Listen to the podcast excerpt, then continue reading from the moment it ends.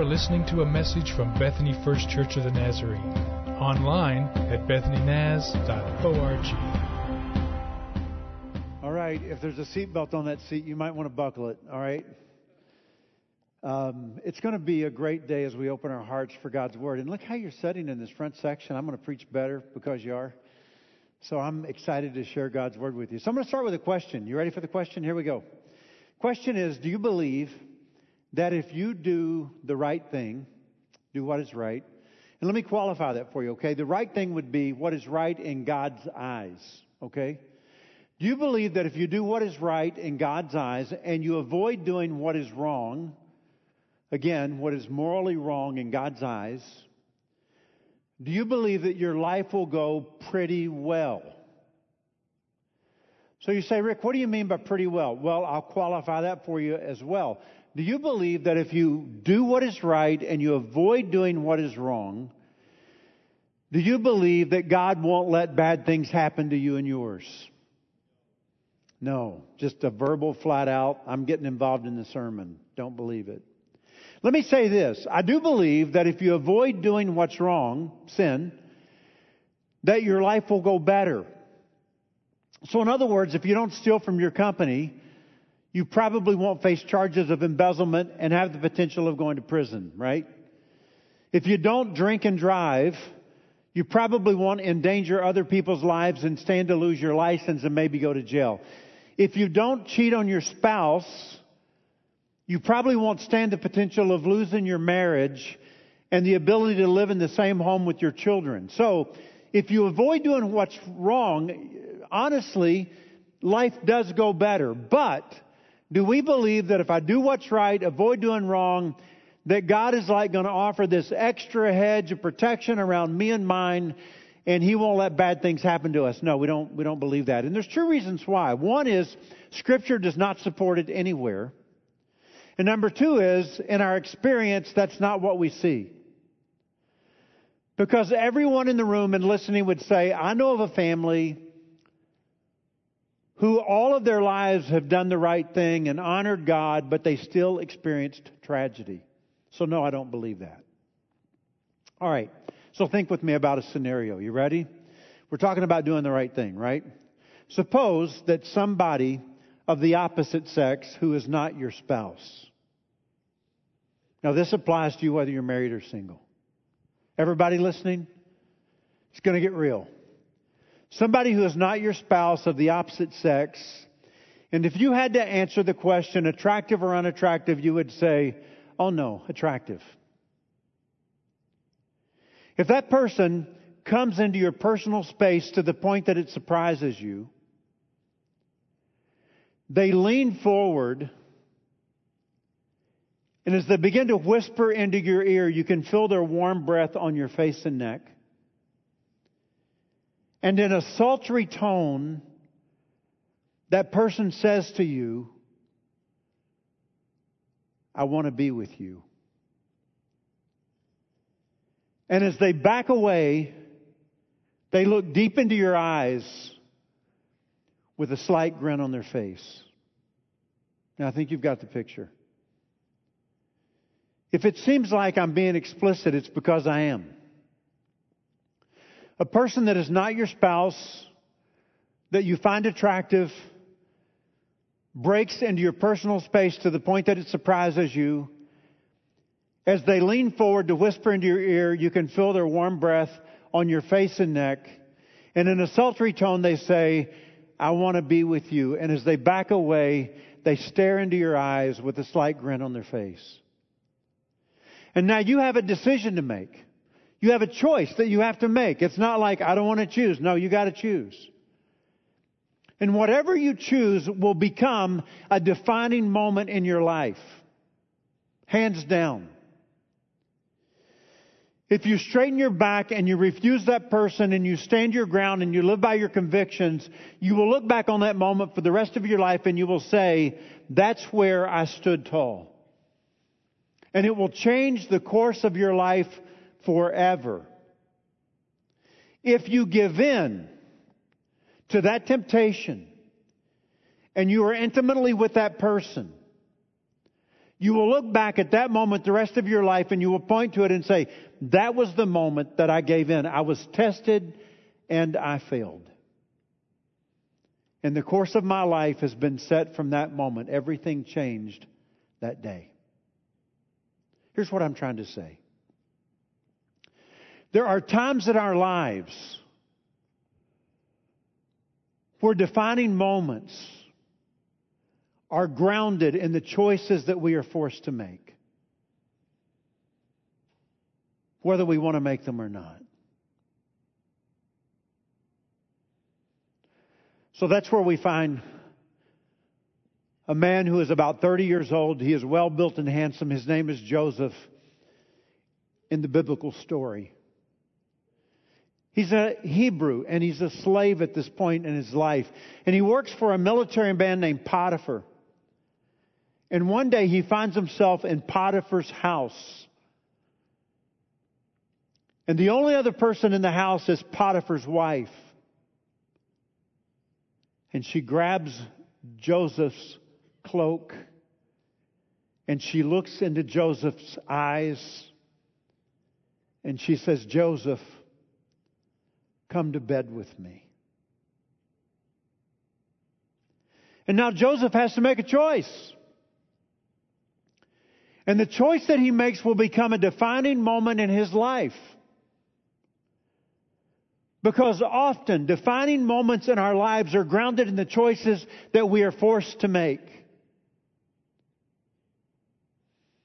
So we know the story, and we know that Joseph makes the right choice and he does the right thing, but it doesn't mean that everything turns out well.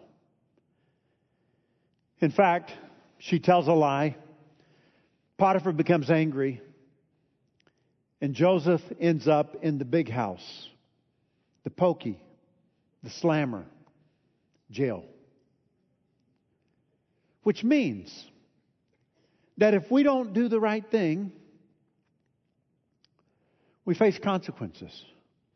But if we do the right thing, it doesn't necessarily mean that bad things won't still happen in our lives. It was true for Joseph. It's true for you. It's true for me, even when you have done the right thing.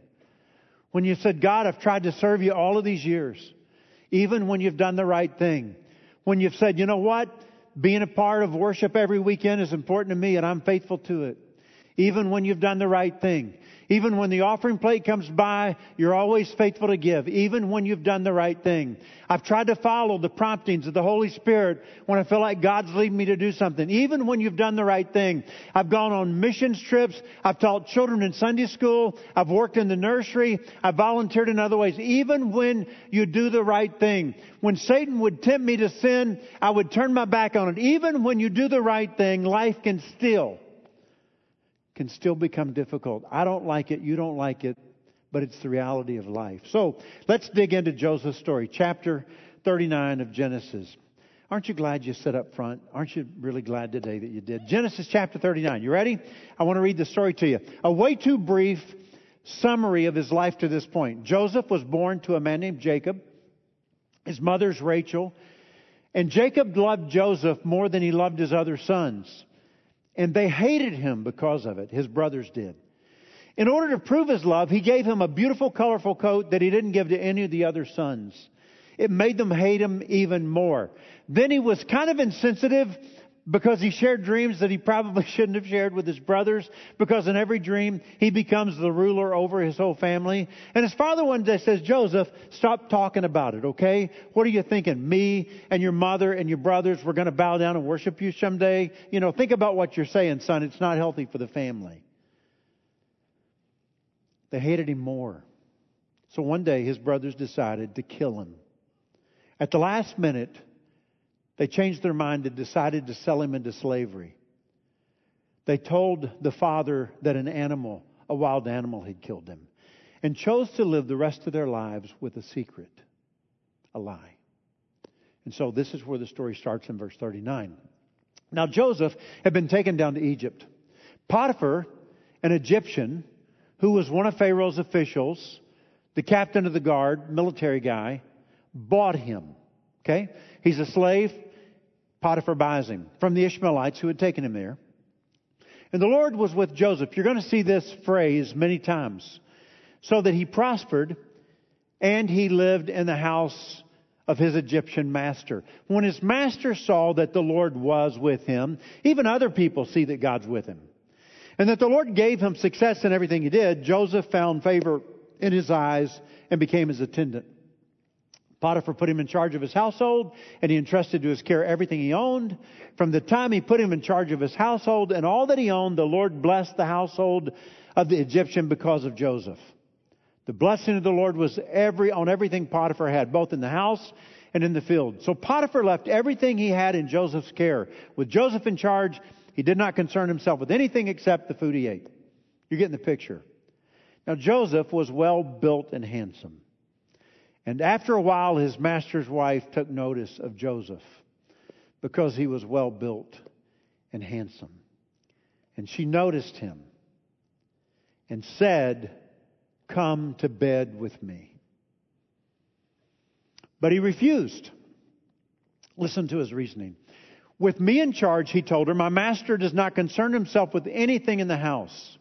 Everything he owns, he has entrusted to my care. No one is greater in this house than I am. My master has withheld nothing from me except you. I can have anything that I want in this house. Everything here is for me to enjoy except you.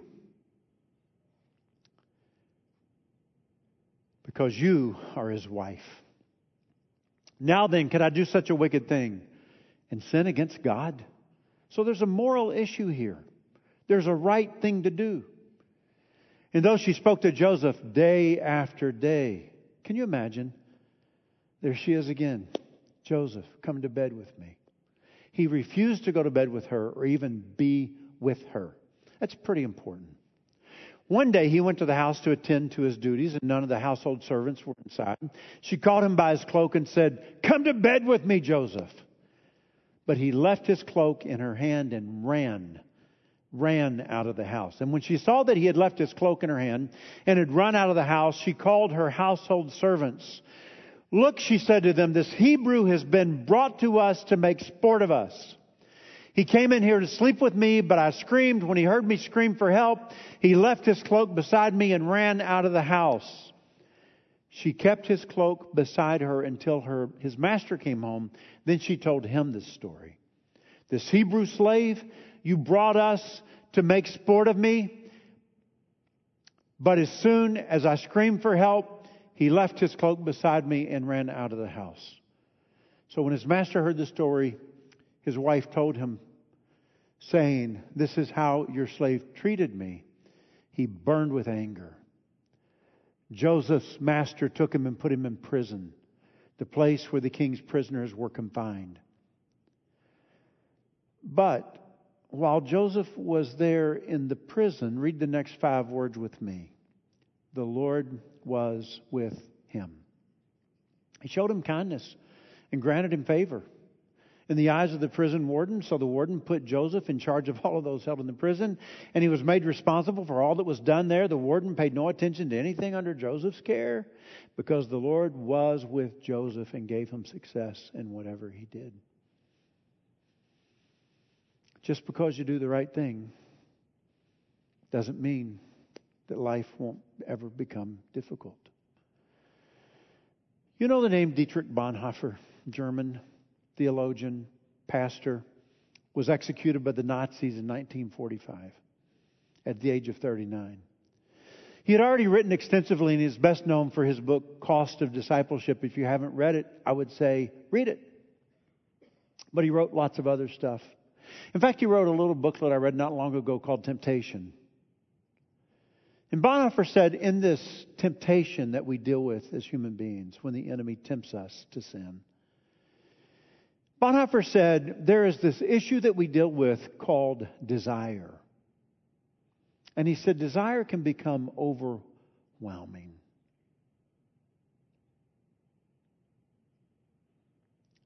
Whether it's sexual desire or desire for ambition or fame or love or greed or money. It can overwhelm us, this desire. And he said, when desire overwhelms us, God does not seem real to us. In fact, Bonhoeffer goes on to say, the enemy, in the moment that we feel overwhelmed by desire, does not fill us with hatred toward God, but he fills us with forgetfulness of God. What are you thinking about? God? Nope. I'm thinking about what's in front of me. I'm thinking about what I want. God seems unreal, Bonhoeffer says, and the enemy does not fill us with hatred for God, just forgetfulness. I'm just not thinking right now about what God wants. So I think we ought to camp here for a few minutes and ask ourselves questions about temptation and what temptations Joseph might have faced in that moment. I think one would be a temptation to have a friend in a high place. I think we all like to have friends in high places. You never know when you're going to need a friend in a high place. And so although things are going well with Potiphar and he trusts Joseph so much, you never know when things could turn sour, right? After all, he's a slave. And it might be good to have another ally in Potiphar's house who would vouch for you if things go a little bit wrong or if something comes up missing. Somebody who would speak on your behalf. So could he have been tempted to say, you know what? I know that I shouldn't be with her, but it might be good to have an ally in the house. I think there's a second possible temptation, and that is the temptation to have what I can't have. We always want what we can't have. Do you agree? So sometimes, you know, I get to that place like you where I say, okay, I got to eat better. This is bad. I'm just going to have to say no to sugar for a while. And man, when I say no to sugar, sugar has never sounded so good to me in all of my life. I just think about sugar. I'm obsessed with sugar because I can't have it. It's the story of Adam and Eve in the garden. Adam and Eve, eat from the garden. It's all here for you. Enjoy it. Just fill your bellies. Eat till you're satisfied. Just enjoy the food. Just don't eat from the one tree. And you find Adam and Eve standing under one tree, looking at the fruit, licking their lips, saying, I wonder what that fruit tastes like. And it's Joseph's story. He says himself, everything in my master's house I can have. The only thing I can't have is you. And so was it a forbidden fruit kind of desire?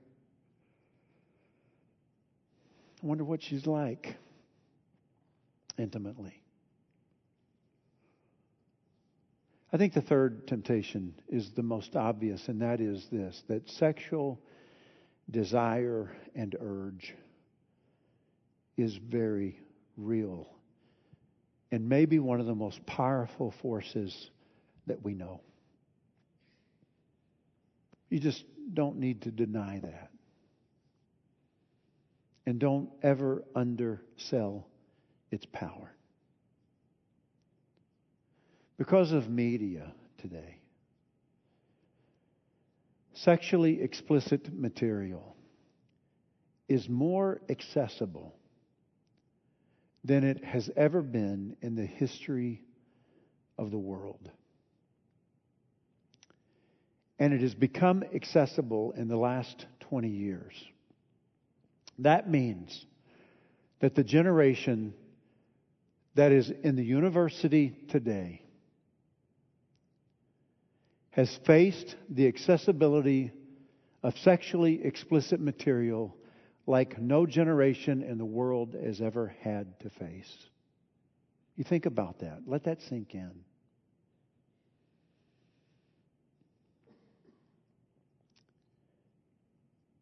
And sexual urge and desire is a powerful force in our lives, which God intended for good, but the enemy has turned around. So before I jump out of this conversation about temptation, let me tell you two things that we learn from the story about temptation. Number one, temptation is demanding. It is demanding. It wants its way now. Let me take you back to the words in the text. Okay, you ready? Here we go. Come to bed with me, exclamation point. And everybody listening right now doesn't have to be convinced that temptation is demanding. In your own life, you would say, no, I got it. I'm with you. Temptation is demanding. The second thing I would say that we find in the text about temptation is that it is relentless. Day after day after day, she spoke to Joseph this way. Sleep with me, Joseph. Be with me, Joseph. Come to bed with me, Joseph. Joseph, why won't you be with me? Just because that you stand firm today on your convictions and you do the right thing and you say no to temptation, it doesn't mean that temptation won't come your way again tomorrow.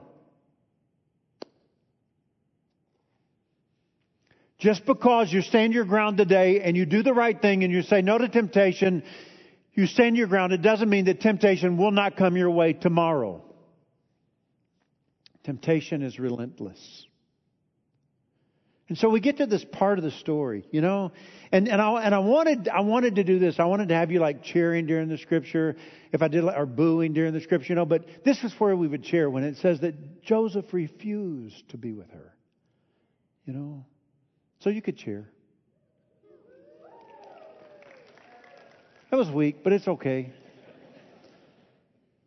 I don't want to say, God, that's your boy down there. Look at him go.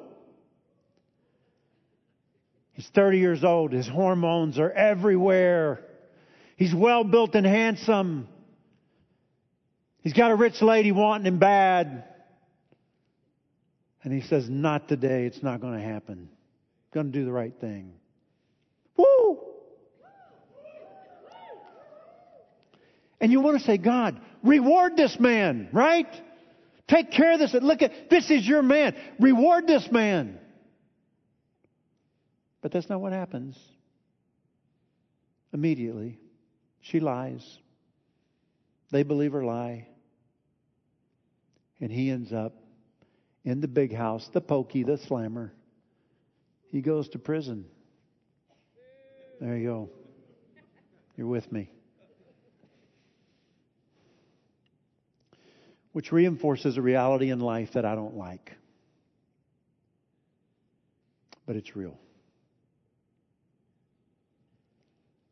Simply stated, good doesn't always come to the good, and evil doesn't always come to the evil. Life's not fair. Jesus said it another way. It rains, God causes the rain. God causes, I'll get it right in a minute, God causes the sun to shine on the just and the unjust.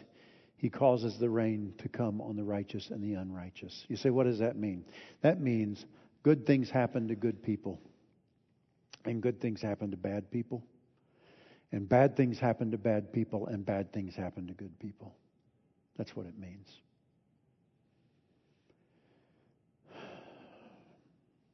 So,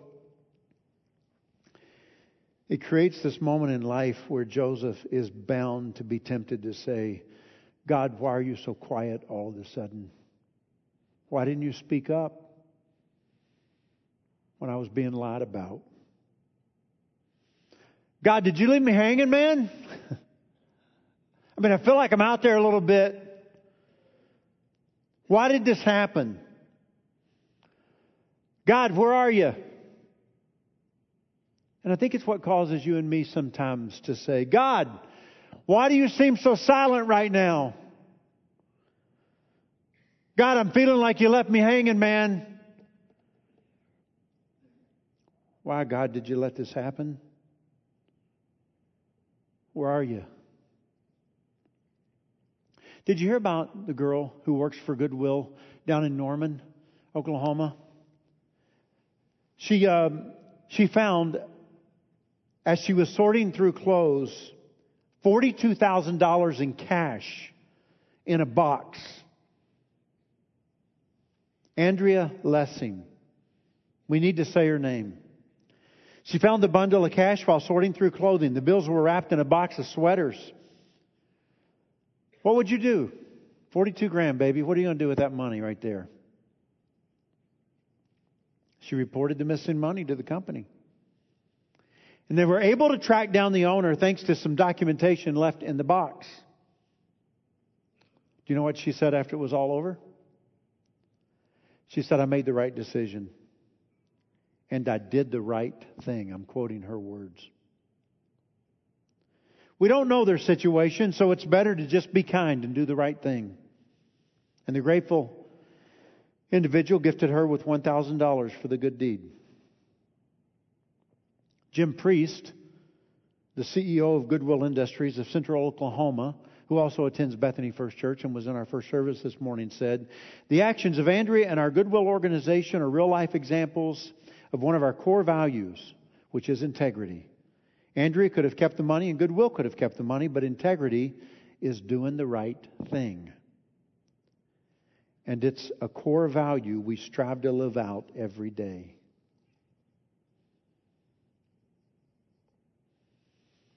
Would you have done the right thing? David Busick, your former pastor, is a gifted writer, author. If you're not reading his books, you're missing out. In a book where he did character sketches of the Old Testament personalities, he talks about Joseph, and he says, "Keep doing the right thing." Busick writes, "When you're tempted to cut corners and compromise because it feels as if you aren't getting anywhere, keep doing the right thing. When you lose the promotion at work because you won't go party with the rest of the office, keep doing the right thing. When you lose some extra income because you refuse to cheat your customers, keep doing the right thing. When your boyfriend breaks up with you because you won't have sex with him, keep doing the right thing. When you kick your drug habit and your life seems to just get harder, keep doing the right thing. When you're following God and you still get sick, keep doing the right thing. Even when you think no one knows what you're doing, even when you think that you've been completely forgotten, just keep doing the right thing." It leads me here, okay? Choose to do the right thing because it's the right thing to do. Not because I'm looking for a kickback or a little extra watch over and protection. Doing the right thing honors God. So you choose to do the right thing because it's the right thing to do. And doing the right thing honors God.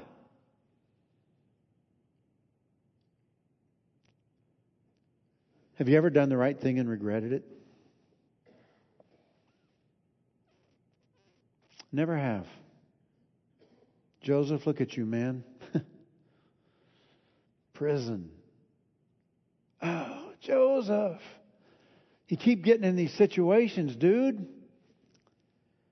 I never say dude. I don't know why I said that.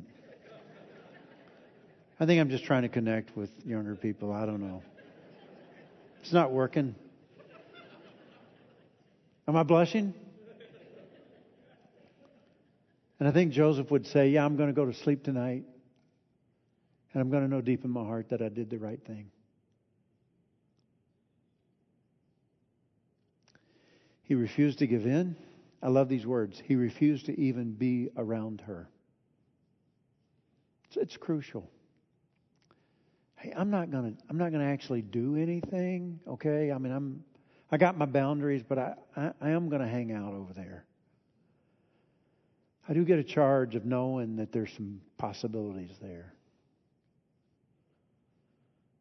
You think I shouldn't do that, Rick? You think I should walk away? No, I think you should run like Joseph. Run away. Don't hang around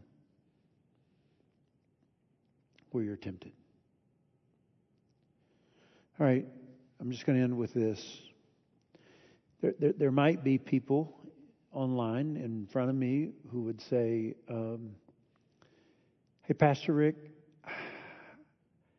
I don't always get it right, I know, but I try to do the right thing. I really do.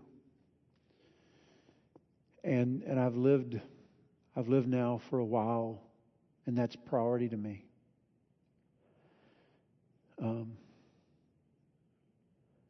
But I feel a bit like I'm in a prison. Some difficult things have happened. And I feel like I'm in a bit of a prison.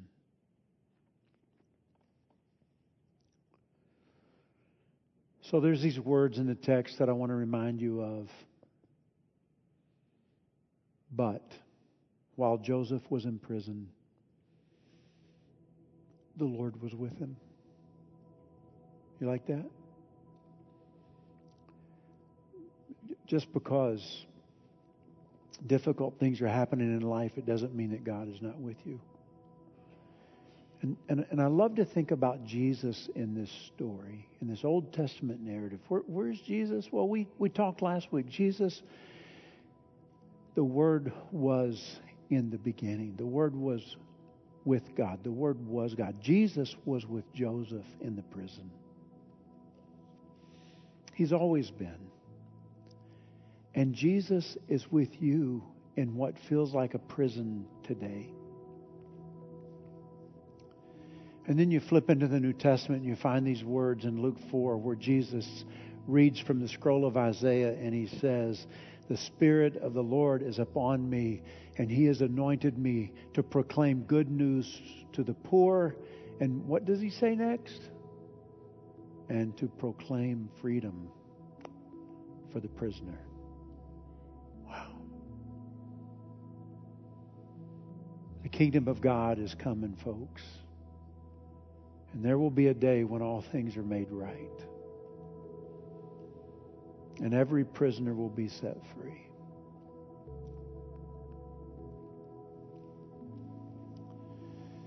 So I want you to pray with me before we sing together. And this is one of those kind of awkward sermons, you know. I stand in the foyer a lot on Sundays, and I did this morning, and people walk by and say, "Hey, good sermon. Hey, I really needed to hear that." You know, and this morning people were just going, "Hi," you know. It was almost like, well, that was awkward, you know, and I get it. And I think the response time today is feeling a little bit like that. But I think God's work, and I trust that His Holy Spirit is speaking to all of us. So I just feel compelled to say that some of you may feel like you're in a prison. Some of you may say, I'm on the fence on the right thing. I'm not completely there. You know I need to be there, but I'm not completely there. You know, some of you may say, I did the wrong thing.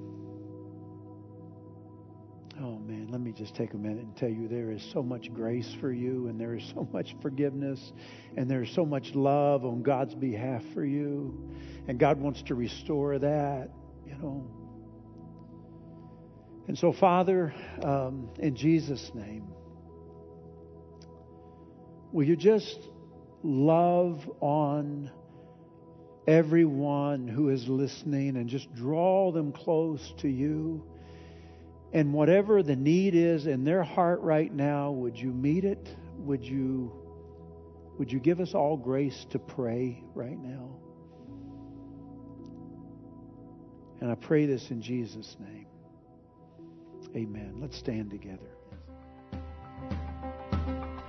You have been listening to a message from Bethany First Church of the Nazarene.